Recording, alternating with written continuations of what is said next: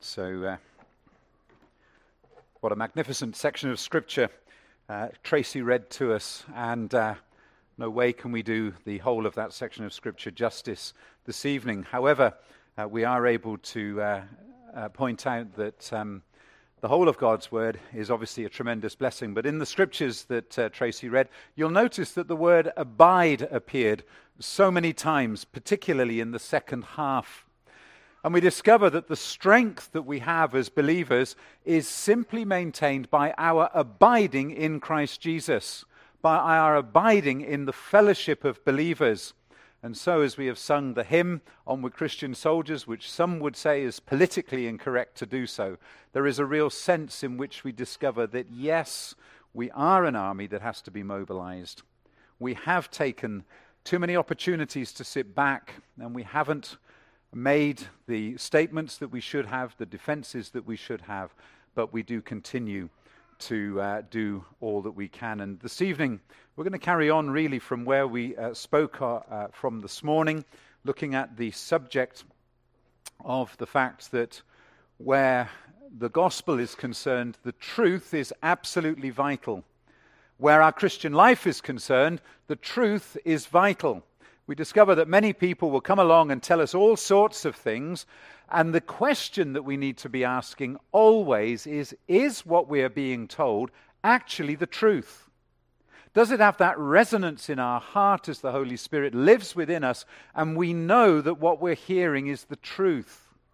Because today people are quite prepared, perfectly happy to accept lies Lies have been told so often that now they appear to be the truth and people are prepared to accept them. Now, I've got no idea when I discovered this has got a little pointy thing on it, so I'm feeling really, uh, I feel like one of those university types now, you know, the ones that have gone to university and got degrees and, and they can point at things, okay?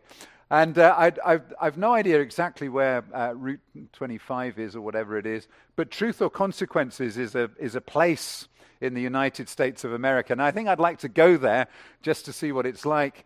Um, I wonder what the consequences are if you go there, but is it true would be one of the questions that we have.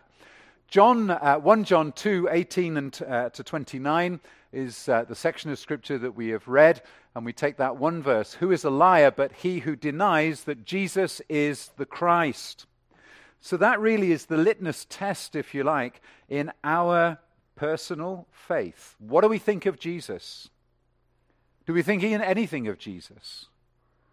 What, what does the name Jesus mean to us? And then, of course, when we go out into the world and into the community of which we're a part, we ask the question what do you think of Jesus? Who do you think Jesus is? Do you know Jesus? What does that name mean to you? Well, quite often it's just a blasphemous name that is used to try and uh, pers- uh, uh, sort of cover the way that we perhaps feel. So, the questions that we're looking at, at this evening, and I realize that some of them are uh, pretty stressy in that sense. Are you a liar? Well, of course you're going to say no. But now go back to the verse that you have Who is a liar but he who denies that Jesus is the Christ? So, ultimately, you come back and you ask that question Who and what do I think of Jesus? And that enables us to answer the next question Do you know the truth? Well, of course, the truth that we're talking of this evening is the truth about the Lord Jesus Christ, which has been made clear in Scripture for all of us to be able to read and to appreciate and to understand. And then, of course, that leads us on to the question are you prepared for the consequences of walking away from the truth? And Julia kindly brought us a little glass of uh, the gravel from outside, and we looked at that this morning as we considered the fact that that verse in Matthew 21 44 talks about the fact that Jesus is the rock. And if you trip over a rock, you can break something. And if a rock falls on you, and this is what Jesus is warning us about, that rock falling on us can kill us. So here's the statement that we find so often is being made today. Uh, we discover that the modern idea of society is that you believe in yourself, okay? Um, nothing else is trustworthy. So, therefore, you must be trustworthy, which means put all your belief and all your trust in yourself, and that'll get you through life's difficulties and problems. That'll help you, if not uh, see you right the way through uh, to the end. Now, what happens at the end, not entirely sure.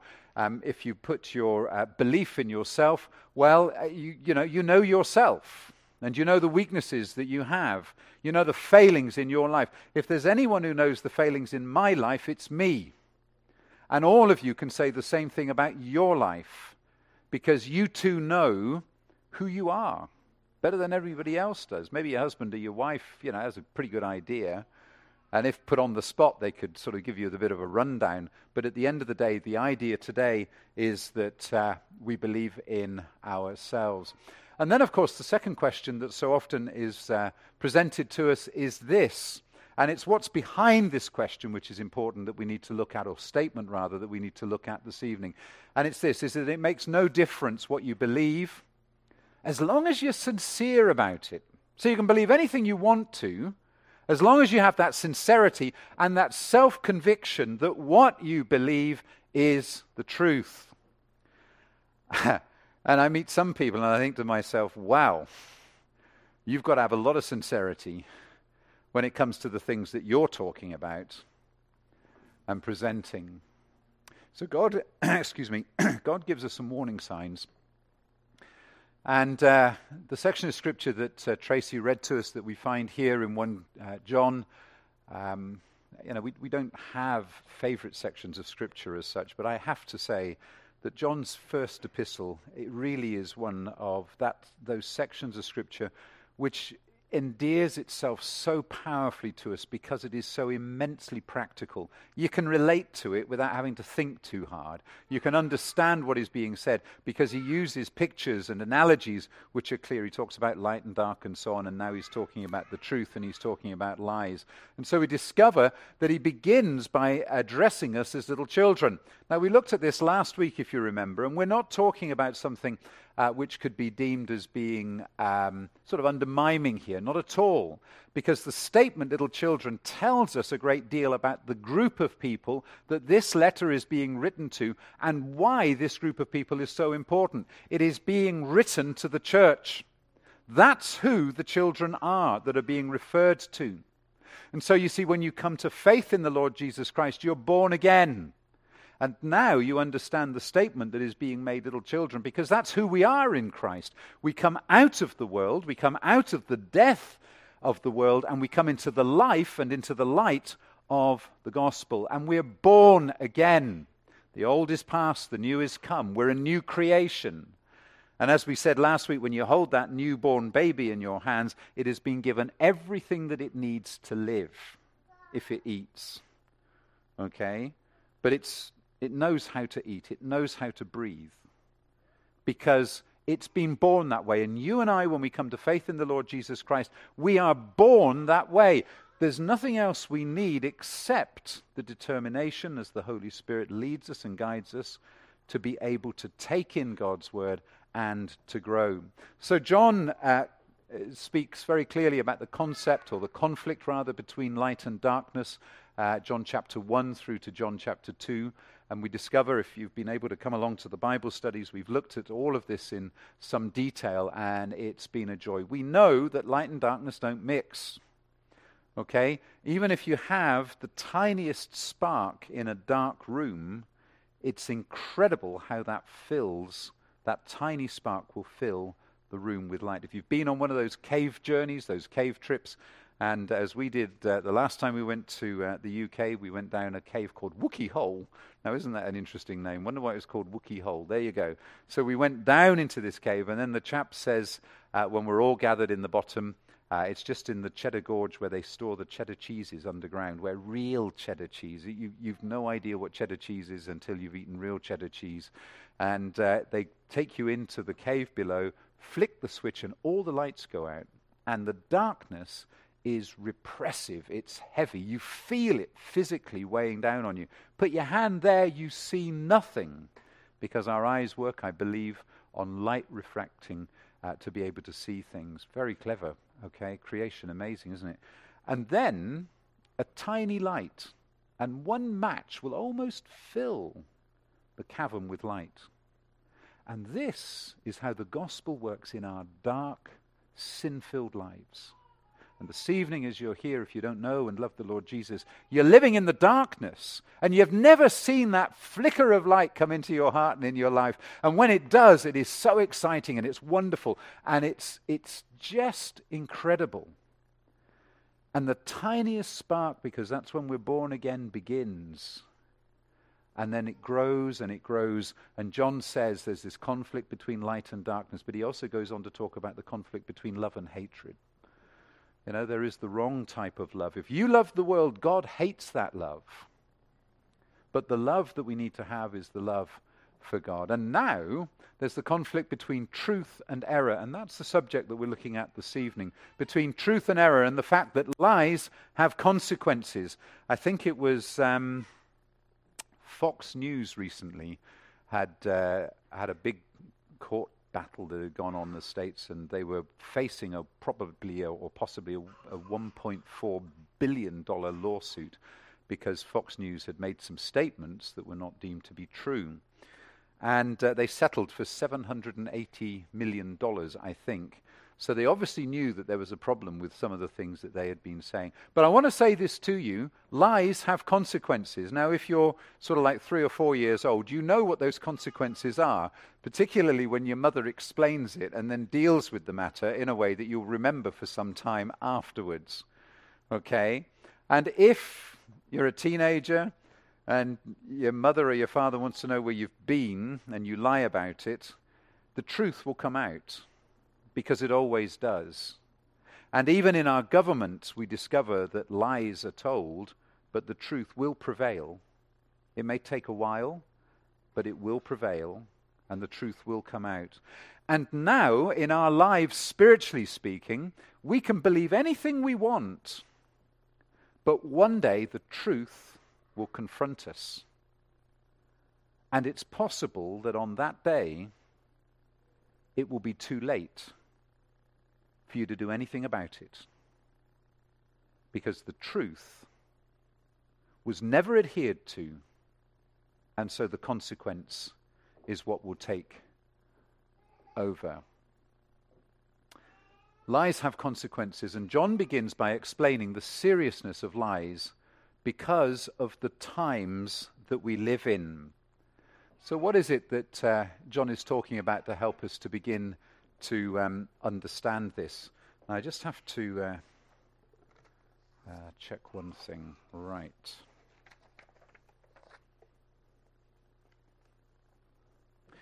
So, I'd like, before we look at that, to uh, just read some details of an article that uh, was on the BBC News recently. And uh, if anybody would like to read it, I'll leave it up here afterwards, but I want to warn you that it is about Satanism. So only come and look at it if you feel that you want to just see some more details. Um, the article is entitled The Satanic Temple. Think you know about Satanists? Maybe you don't. So this was on uh, the mainstream BBC News article. I'm just going to read some of it because it's important that uh, we understand um, uh, the fact that spiritual warfare is real. Um, Satan is real, and we know that uh, in a lot of things that are taking place in uh, our society, um, we're uh, told that uh, you know you're being overly concerned about these things. So the article begins by saying this: This may be the world's largest ever gathering of Satanists. And it's about to begin. So, this article was last week, so it's happening as we talk now. And we'll stop in a moment and just pray about this and it's about to begin at the Marriott Hotel in downtown Boston. In a candlelit room set aside for Satanist ceremonies, a neon sign welcomes you to the Little Black Chapel. A raised altar stands at one end, and a white pentagram on the floor in front of it. The ritual being performed here is an unbaptism, in which participants symbolically reject religious rites performed uh, on them when they were children. They wear floor length uh, hooded cloaks and black face masks. Their hands are bound with a rope, which is then cast off to represent liberation. Pages are then torn out of the Bible to symbolize the overturning of their Christian baptism in the past. It's clear that the ex- experience was very powerful for those who took part in it. The Satanic Temple is recognized as a, re- as a religion by the US government and has ministers and congregations all over the United States of America, in Europe, and in Australia. More than 830 people snapped up the tickets for the late April convention dubbed SatanCon. Members say that they don't actually believe in a literal Lucifer or hell. Instead, they say Satan is a metaphor for questioning authority and grounding your beliefs in science. Okay, if you're beginning to feel confused at this particular moment in time, uh, you're in good company. I am as well. The sense of community around these shared values makes it a religion, they say. They do not use the symbols of Satan for rituals. For example, when celebrating a wedding or adopting a new, sorry, they do use the symbols of Satan uh, for, ado- uh, for weddings and for adopting a new name. That might include having an upside down neon cross on your altar while shouting, Hail Satan. For many Christians, this is serious blasphemy. That's not wrong, agrees Dex Desjardins, a spokesman for the Satanic Temple. So he admits it. A lot of our imagery is inherently blasphemous. And we're proud of that. We've got folks who wear inverted crosses, and our opening ceremony did have the ripping of a Bible as a symbol of oppression, especially oppression for LGBTQ folk and women, and also for the BIPOC community, and pretty much anybody else who's grown up with religious trauma, which is a tremendous number of our members.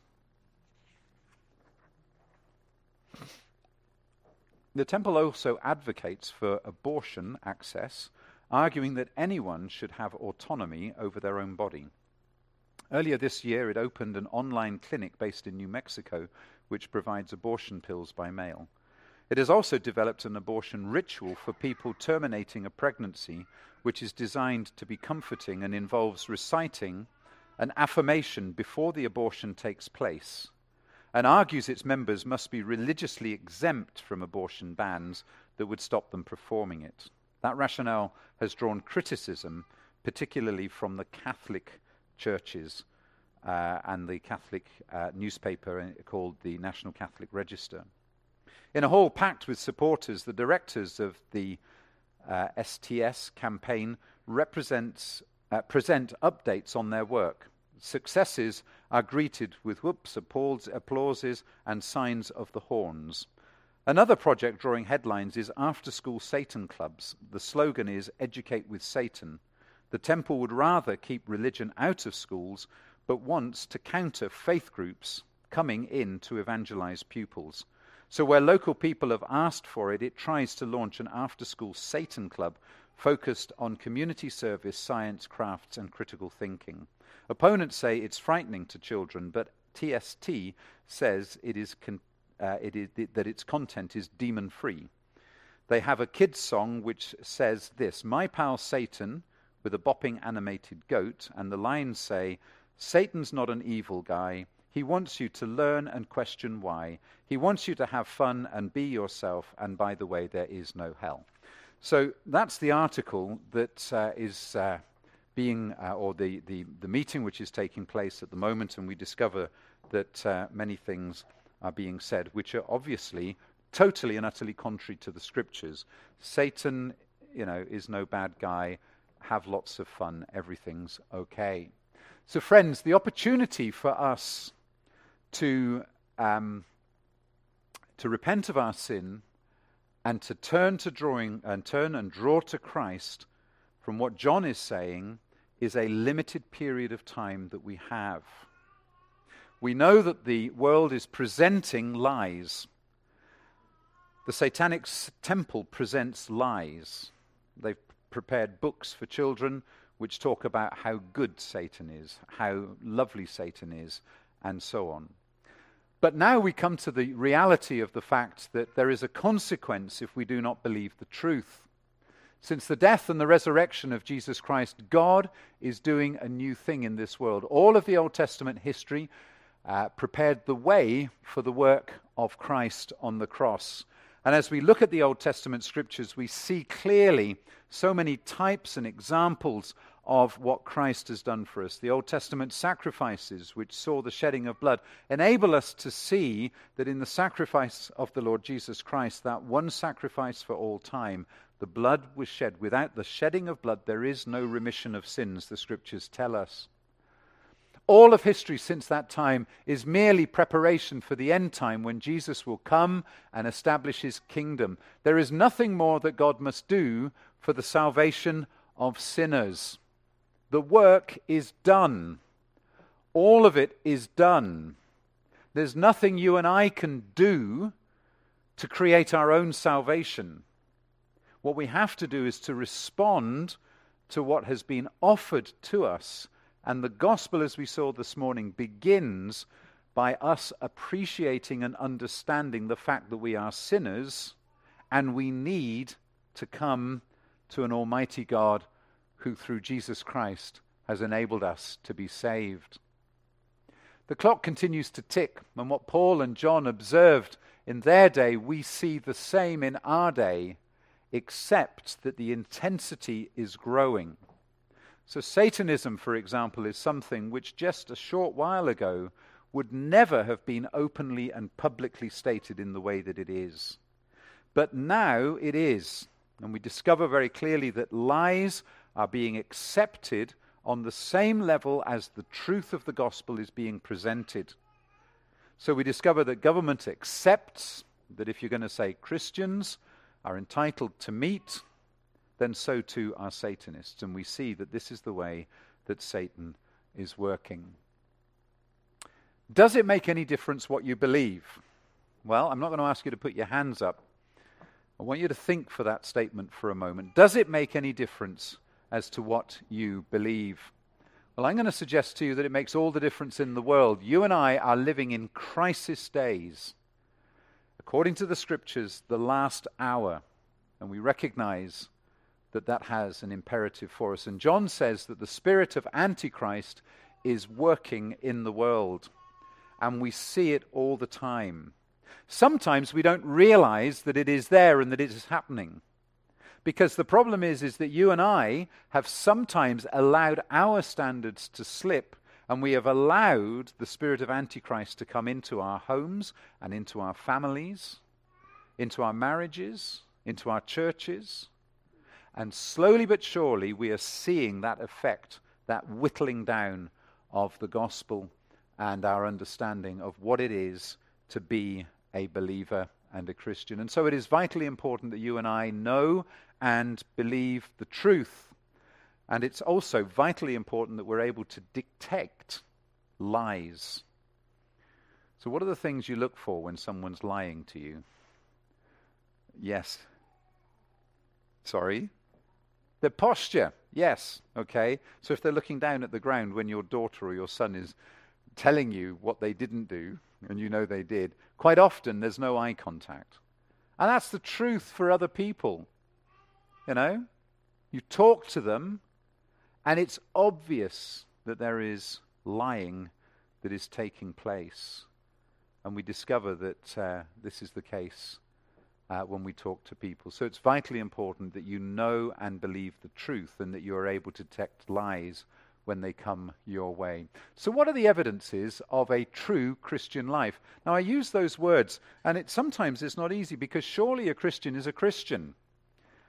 Well, the problem is, is that the term Christian is now one that covers a multitude of sins, if I could put it that way. Because you see, what is it that we believe? What is it that makes us a Christian? You know, is it just going to church? Is, is that what's required? Is it, as many people in Britain, I think something like 60, 60, 70% of people in the United Kingdom consider themselves to be Christians? No, the only time they ever went to church was when they were about uh, two months old and they were baptized or christened, and uh, the priest uh, would uh, sprinkle some water on and give them their Christian name, because in England we talk about Christian names and we talk about our surname. And so when, you, when you're discussing that, that's what uh, many people will think to themselves. So they have this understanding, you know, what does the word Christian really mean? Well, it should mean that we are a follower of Christ. Now, what is a follower of Christ? Well, a follower of Christ is somebody who's been born again It is somebody who believes in Jesus completely.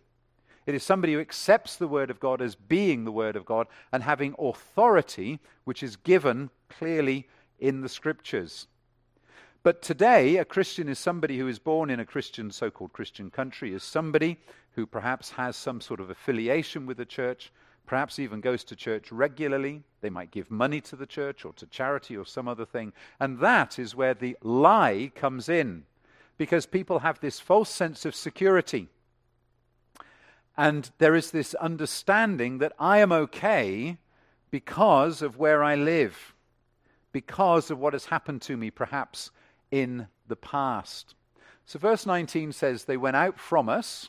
This is one of those verses, again, we looked at a few this morning, but do we really understand what this verse is talking about? And it's very important that we do. So, the verse 19 says, They went out from us, but they were not of us.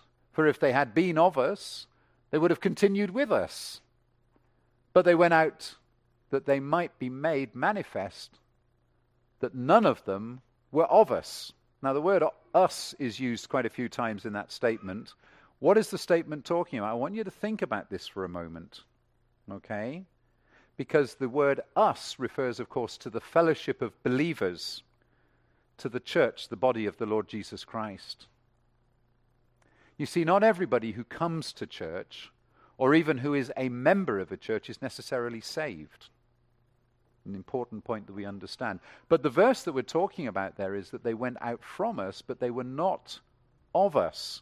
So this is talking about people who were apparently in the church, but then they left the church. And the reason they left the church is because they were never part of the body of Christ. And so this evening, as we talk about the gospel in our gospel service, there are some of you who are thinking to yourself, yeah, I can understand that because I could easily go out. In fact, if it wasn't for the fact that my mum and my dad tell me I've got to be here, I'd be off somewhere else. Okay? And then there are other people that are getting to the point of, saying, in fact, I had an email this week from um, Tithely. Tithely is the people that help us with our software for the church. And uh, they sent an article on how to deal with or how to confront people who are disowning the Christian faith, who are saying to their pastor, Pastor, you know, it's been great knowing you for a while, but I've thought about it, and it's not for me anymore. Okay? You know, you can carry on. I wish you well, but it's not for me anymore. I, I'm, you know, I'm struggling with the rules. I, I means nothing to me. And so we discover that now there is an open, there's an openness regarding the fact that we're no longer interested. Now, the reason that we're no longer interested is because we never were part of the fellowship. We never were part of the church. We never had been born again. And the Lord Jesus, through the Holy Spirit, moved into our hearts and into our lives. So, John is explaining that very clearly to us. And this is one of the lies that we so easily believe.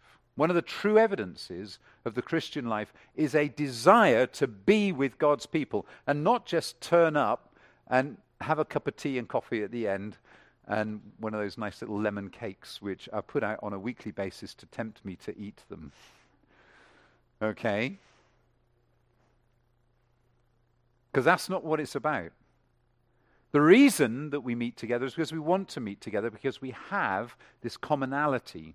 If you're not in it, you can't understand it. But you need to find out because the truth has consequences. And if you throw the towel in and leave, then you're going to walk out on your own and you will be on your own. But then you've got confidence in yourself, haven't you? Because you've said, I can do it. I, I, I, I can live my life and be successful and achieve everything I want to. And you losers that have to have some sort of crutch to rest upon, I'll show you you've got to be jolly sure to be able to do that. We know that we have passed from death to life because we love the brethren. 1 John 3, verse 14. I'm going to say that again. We know that we have passed from death to life because we love our brothers and sisters. So there it is, one of the greatest evidences. And if you have no love for the other people here tonight, and I agree, some of them are not easy to love. you know? My wife's glaring at me. I don't know what I. yeah, relax. okay. But you see, that's the evidence, isn't it? Do we want to be here? Do we want to be part of the fellowship? So you, you know, you think you're saved, you think you're a Christian, you call yourself a Christian, but you don't want to. In fact, as soon as you can get out afterwards, you're, you're away. The scriptures go on and say, when people share the same divine nature, whoa, now, now we're really treading on something pretty tricky, aren't we? When we share a divine nature, you see, that's the beauty of the Christian faith. This is, this is what is so wonderful about the family of God, is that we have the same nature. Why? Because we're born with the same Heavenly Father. And the characteristics of our Father begin to appear in us as we grow and develop. When you look at that little baby and someone picks it up and they say, Wow, doesn't it look like its father? And you think, Poor little girl. you know? Hoping that you're going to say, Doesn't it look like its mum? if it's a girl. But people already, even though the baby is like still sort of pink, screwed up flesh, you know, they can see the character or, or, or a similarity in the family line. And that, friends, is what the scriptures are talking about here. When people share the same nature, 2 Peter 1 4, and are indwelt by the same Holy Spirit, Romans 8 14 to 16. And when they enjoy fellowship and to share with one another, because that's where our strength is. And we need strength in our togetherness more than ever before. And so the gospel tonight you know what I'm talking about. And if you don't know it, I'm warning you about the consequences. Jesus warned about the consequences. So be careful. If you do not want to be part of a fellowship of believers, it's because you're not a believer. And I'm sorry if that comes out rather bluntly, but that's the reality. And the scriptures explain this. The lie that you are believing is that you do not need to be part of the church. There are people that come to church, and I've explained to you before we don't come to church, we belong to the church. And we're not talking about a tent or a building. What we're talking about is this body of Christ made up of living stones that interact and fit together, and it's a joy. If you regularly meet with other Christians, but it means nothing to you, then the lie you are believing is that you will be saved just by being in church. And I come across this particular point many times with people. The truth is that you will want to be part of a fellowship because you belong to Jesus and you are part of his church. So that's the first one. The second one is denying Christ. Now we discover here, this is obviously vitally important for us. Is Jesus merely an example? Is he merely a good man in history that you have read about, that you've watched some sort of film on television, a series perhaps where you have seen uh, a, a portrayal of the life of Jesus, and you think to yourself, well, actually, you know, he was a pretty decent chap. I can see that. And we discover that in business, for example, uh, we find that uh, uh in, in Britain, thinking back to some of the, um, uh, the business meetings that we used to, well, they used to tell you how to run your company and things like that. And uh, I remember one of them, this guy was talking about, he says, you've got to be evangelistic in what you're selling. And I'm thinking, he said, wow, okay. You know, you need to be, you need to be sure about what you're selling, okay? Uh, and, and, and you, you need to, to preach the message. And I'm thinking, okay, where's this guy come from? All right. But he's right in that sense because you begin to understand it.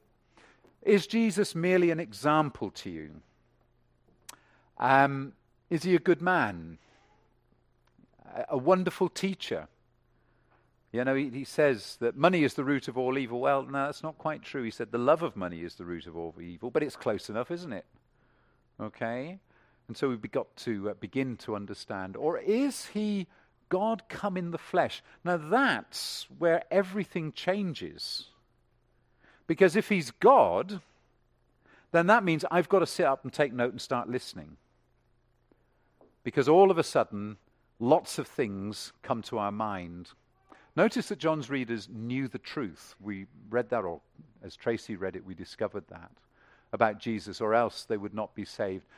You all know the truth because you have the Spirit of God and the Spirit teaches you all things. 1 John 2, verse 20. Romans 8, 9. Now, if any man have not the Spirit of Christ, he is none of us. Now, we've said this before, and I explain it again.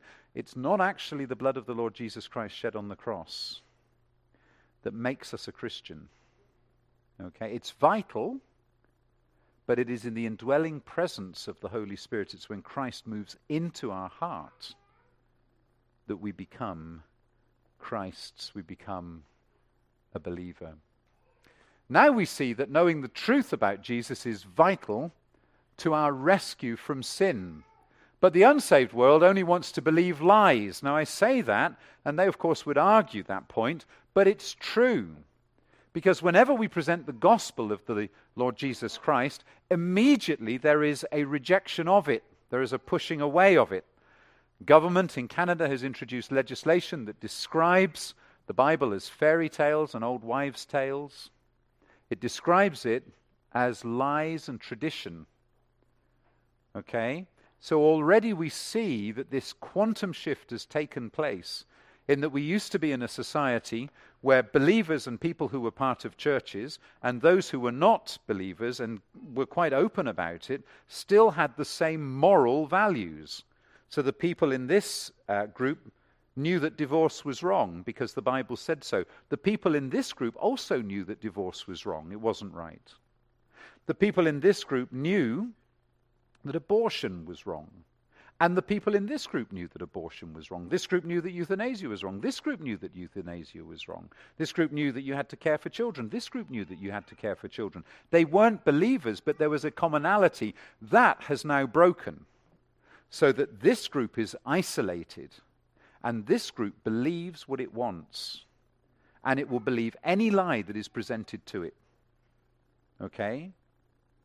So if a girl finds herself pregnant, this group says, well, you don't want this to wreck the rest of your life, do you?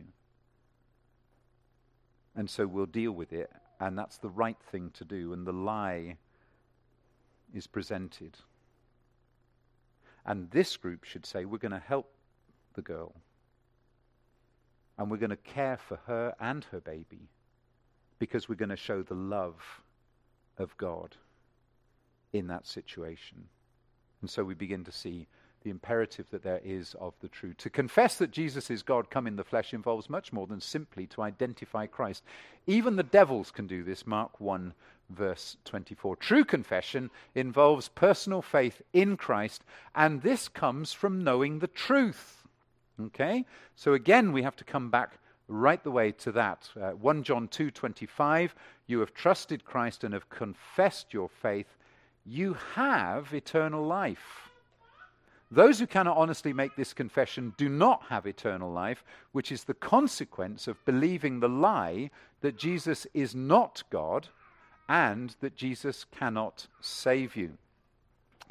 Um, George Whitefield, I told this uh, account uh, to, um, uh, to uh, the, the Bible study that we had uh, a while back, and I just uh, refresh my memory because it helps us to understand. And some of us can relate to this very clearly. It's an account in one of George Whitefield's journals uh, George Whitefield, for those of you who don't know, yes, he was British, but I can't, uh, you know, apologize for that. He came to America, to North America, on many occasions and preached the gospel back in the 1700s. And uh, he was an evangelist, and he was speaking to a man about his soul. That's what an evangelist does. And he asked the man, and he said this, Sir, what do you believe? Now, that's a perfectly reasonable question, isn't it? And the man replied and said this. He said, I believe what my church believes. Well, that's a pretty good answer, wasn't it? Okay. And he replied respectfully to Mr. George Whitefield. And so Mr. Whitefield turns to him and says, And so tell me, what does your church believe? And the man replies to him and says, The same thing I believe, okay? Which again is a perfectly reasonable statement when you think about it in such respects. And I've got a feeling there are some of us here this evening who can relate to this conversation pretty well, okay? Because you've never actually understood what you believe, but you're prepared to say that you believe what the church believes, because that's the safe option, isn't it? Okay? And so Mr. Whitefield turns to him and says, and, and so what do you both believe? Which is again a very reasonable statement. We both believe the same thing, said the man. okay? And that was the only reply that he could get. A man is not saved by assenting to church creed and doctrine. The man or the woman is saved by trusting Jesus Christ and bearing witness of his faith. And we see that in Romans 10, verses 9 to 10. So, to recap, and then we have the last point. I see sadly someone's put the clock right. so, the evidences that we have truly come to faith in the Lord Jesus and that we are growing and maturing in our faith and our trust in the Savior is that we want to be part of the fellowship of believers. We want to be part. We will have a desire to meet together with others because that's where our, our strength is. That's where we gain fellowship, and we need fellowship. Uh, that we will want to support each other and strengthen each other and spend time studying the Word and growing together. Growing together, you know, that's an exciting thing. And it's wonderful to be able to encourage each other. Young people as well here, do try this out. Encourage each other with verses and texts you know, you're into all this social media. Use it for a good reason. Send them something encouraging to help you to grow and just say, Today, God spoke to me. Don't be afraid to say it. And share it with other people to encourage them.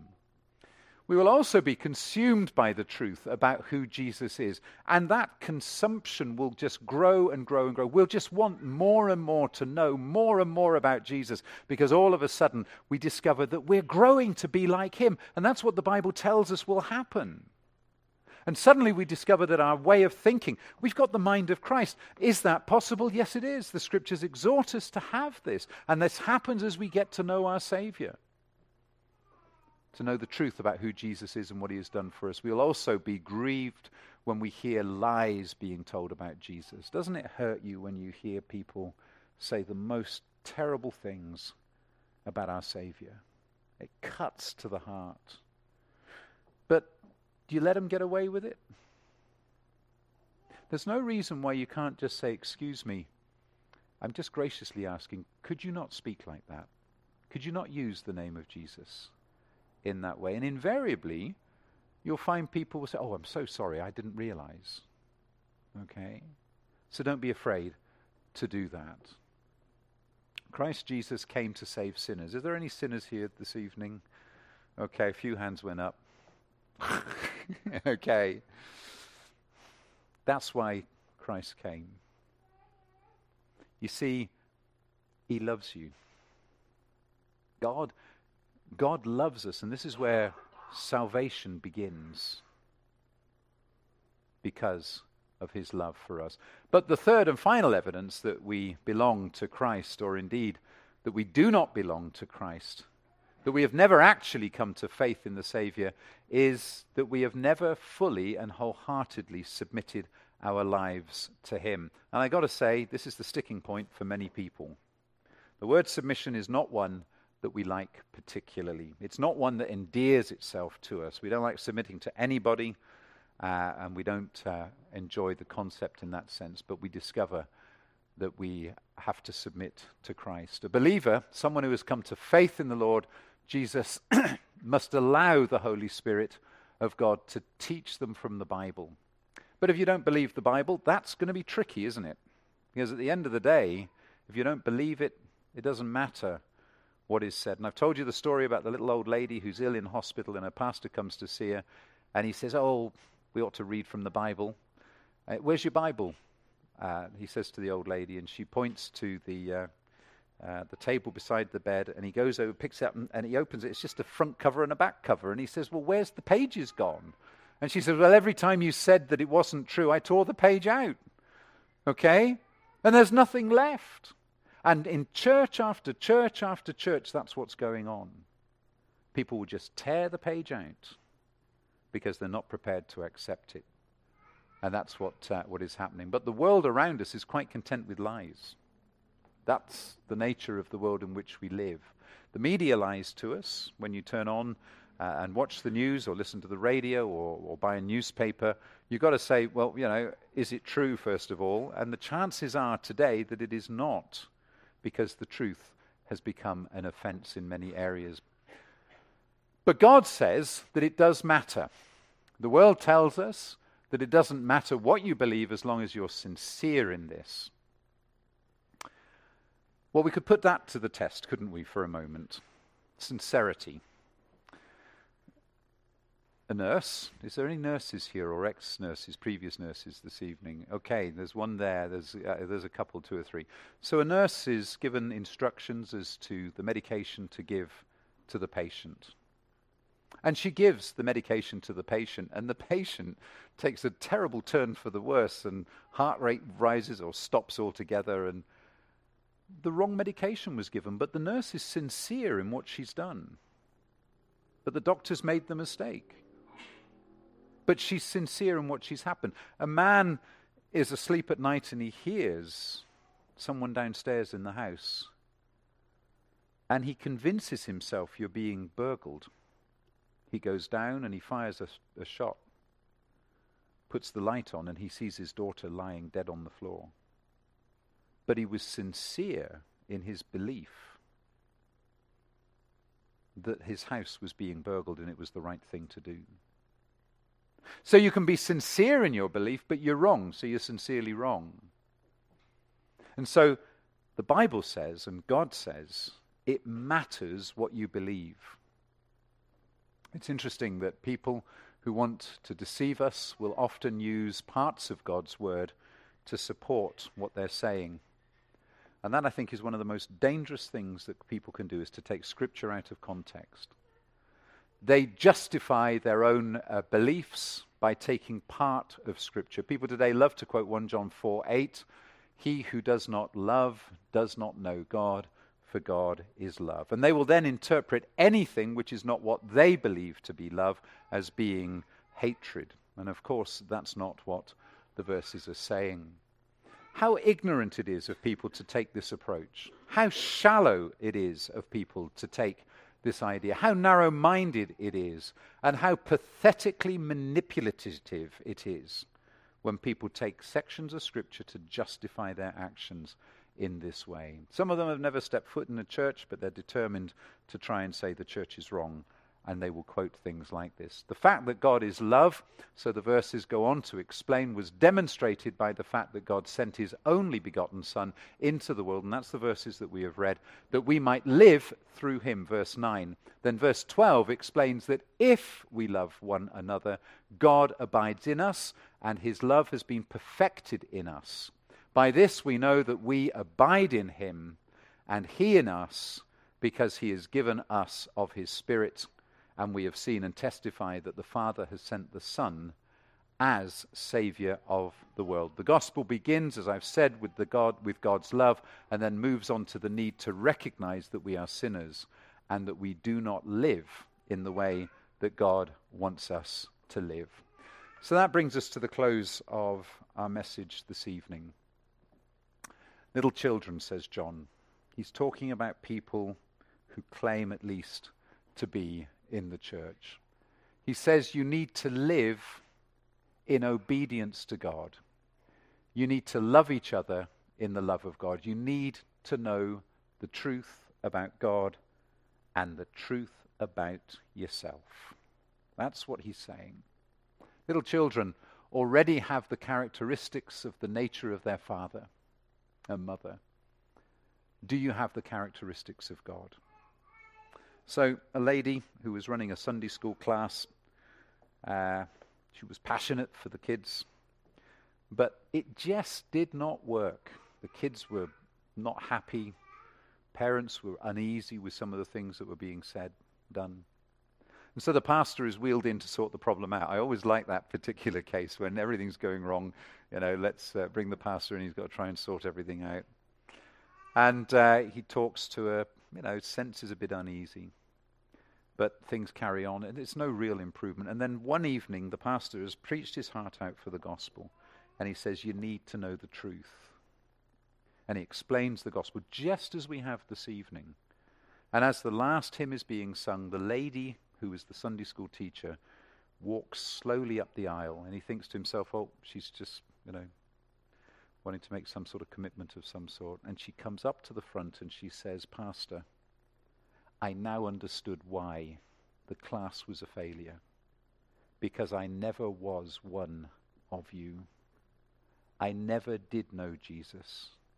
I thought I did, and I did my best, and I tried hard, and I copied everybody else, and I read what the Sunday school manual said, but it didn't mean anything to me. It was just empty words. And there are many of us that have that problem. And some of us are perhaps here this evening, I don't know. You know. And she came to faith in the Lord Jesus Christ, and the Sunday school class changed because she was convicted and she had to be able to share that conviction with the kids. And that's the same for you and for me. God's not interested in hypocrisy, nor are we who are part of the fellowship here. What we want is real Christian faith. And we see it, and God knows it, because it's real, because He's moved into our hearts and in our lives. Tonight, it's time to examine your heart and life, to test yourself, to see if you are in the faith. Examine yourself, as Paul says in 2 Corinthians 13, verse 5. Does your life really bear the marks of obedience and love and truth? Or are you just a big pretense? Now, here's the thing you might not think everybody else knows, but everybody else, those who are believers, do. you think you've got away with it. You haven't. And you need to be aware of that. Does your life really bear the marks of obedience, love, and truth? If after you have examined yourself you know that you are not real, then I'm afraid I have to tell you that there are consequences that you will face. And those consequences are eternal separation from God. You will never be welcomed into his kingdom, even though you thought you should be. So, what do you do? Well, now you turn to the Lord. You see what he's done for you, and he's done everything for you. There's nothing he hasn't done for you. You didn't deserve it. I don't deserve it but he did it for me. Because whilst I was still a sinner, Christ died for me. Whilst you are still sinners, Christ died for you.